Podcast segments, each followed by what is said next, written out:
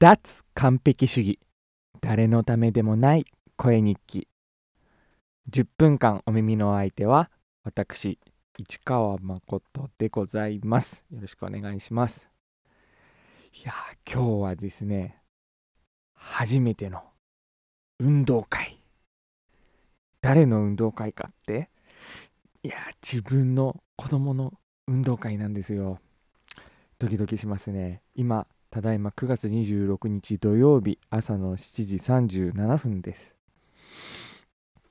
うん。寒くなってきましたね。昨日からかな？違う。おととい？先おとといぐらいかな？うん。おかげで窓を締め切っての生活ができるようになってちょっと静かになりましたね。あれ？うちの掃除機の音が聞こえるかな？まあいっか。ごめんなさい。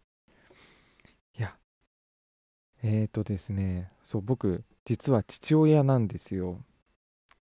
娘が1人いまして、えー、来週2歳になります。うん。あんまりこういう話してこなかったんですけれども表にですね。あんまりというか全くしてこなくてあの自分の友達にも全然子供ができたよっていう話をしてなくてなんなら結婚したよみたいな話とかも何年もしてなくて。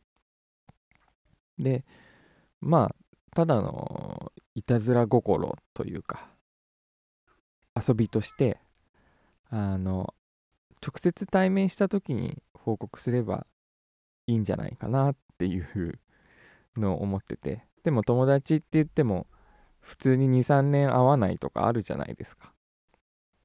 なんでいきなり結婚してたとかいきなり子供いたとか面白いかなと思ってあのねちょっとしたドッキリじゃないけど。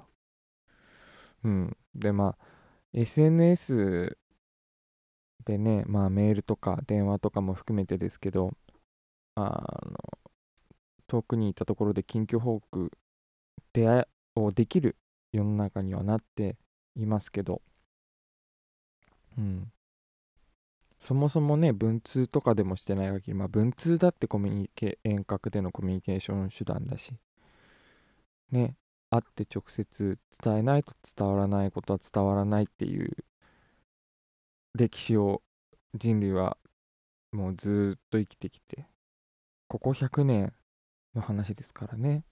会わずに物事を伝えられる。あ手紙はもっと古いか。手紙はもっと古いですね。100年どころじゃないね、うん、まあまあまあまあ。そう。まあ時代と全然違うことをしてる？生物として人間としては当たり前かもしれないけど時代の波に乗らないとちょっと浮くっていう面白さ遊びがありますね。うん。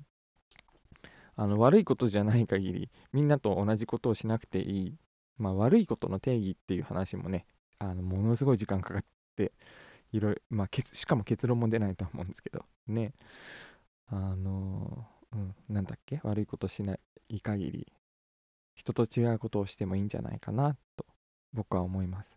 うん、まあ人と同じことができなくてもいいとも言えるしね。うん。そうそうそうそう。で、あ、そう。発表？発表っぽい発表はね、実はあの、今年の3月にですね、あの、ブログに載っけてました。うん。その前にもね、4月1日エイプリルフールどっかの年にね、父親になりました、エイプリルフールの書き込みとして書いたりしてましたけどね。僕あの、毎年エイプリルフールには、あの、嘘っぽい本当のことをポロッとツイートするっていう遊びをやってます。そう思って僕の4月1日のツイートをいろいろ振り返ってみてもらえると、ああ、そうかってなるかもしれないです。まあめ、めんどくさいですよね。ああ、でもツールがあるのかな？そういう検索ツール、ピンポイントで、あの、誰々さんのいついつのツイートみたいなの検索するツールはありそうだけれど、うん。まあ、来年の4月1日、この話を覚えていたら、僕の Twitter をの動向をチェックしてみてください。まあ僕は何もしないかもしれないけどね。何もしないという嘘なのだ、みたいな。ん？まあ、嘘を、まああれなんですよ。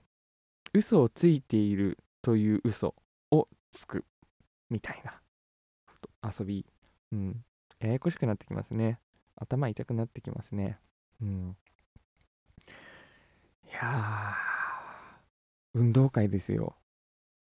ビデオカメラの充電して寝ましたよ。水筒を家族の人数分用意してね。うん。いやー、なんとも言えぬ。うん。うん。どうもね、あの、まあ、そう、プライバシー、セキュリティとかの問題もあるし、あとはまあね、どうしても親バカになってしまうだろうっていうところがあるから、あのー、子供の話はあんまりしないつもりではいるんですけど、今後もね。でも、自分の子供の話ということではなくて、子育てをする中で、まあ、子育てをするっなんていう言葉を使うと、あの、僕の妻に怒られるかもしれないんですけど、ワンオペでしょってあの、まあ、僕は僕なりに頑張っているつもりでございますが そうそうあのまあだから子育てというか自分の子じゃなくてもいいかもしれないですね。あの赤ちゃんと一緒に暮らすという生活から学ぶことがものすごく多くてあの先天的なものしか持っていないじゃないですか。生まれた時って。環境だったり誰かの影響だったりそういうものであの、価値観の物差しを持っていないし赤ちゃんはね、うん、好き嫌いとかそれが好き嫌いがどうやって生まれていくのかみたいなところ、うん、すごく面白いしあの赤ちゃんにパッとあげて初めて見るのに喜ぶものっていうのはあ人間が根源的に欲しているもの？もしくは哺乳類が根源的に欲しているもの？生物が根源的に欲しているもの？だったりするのかな？とか、まあ、いや逆に嫌がるものは生物として危ないものなんだろうな。生物としてアラートを出すものに対して泣くとか。そういうものの見方ができるようになって世界の見え方がどんどん変わってきましたね。解像度が上がってくるというか。そういうことだったのか。世界みたいなのがたくさんあります。なのであのー、そういうお話。これから子供と一緒に過ごす中で学んだことも皆さんに共有できたら面白いんじゃないかなって思ってます。うん、今日もじゃあ一つだけお話しすると子供音楽好きですね。子供？人間？赤ちゃん？音楽大好きですよ。これ音楽聴かせてるからとかじゃなくてそんなにむしろ聴かせたりしてないんですけどね。あの、初めて聴くジャンルの音楽でもその音楽に合わせた初めての踊り方？そんな踊り方するの？っていう。そんな乗り方するんだみたいな。踊り方するしうん。例えばお寺で法事なんかあった時とか、まあ、どうしても0歳1歳とかだと最初泣いちゃったりするんですけどあの木魚とかポクポクって叩き出したりするとお坊さんが泣きやんで乗り出すんですよね。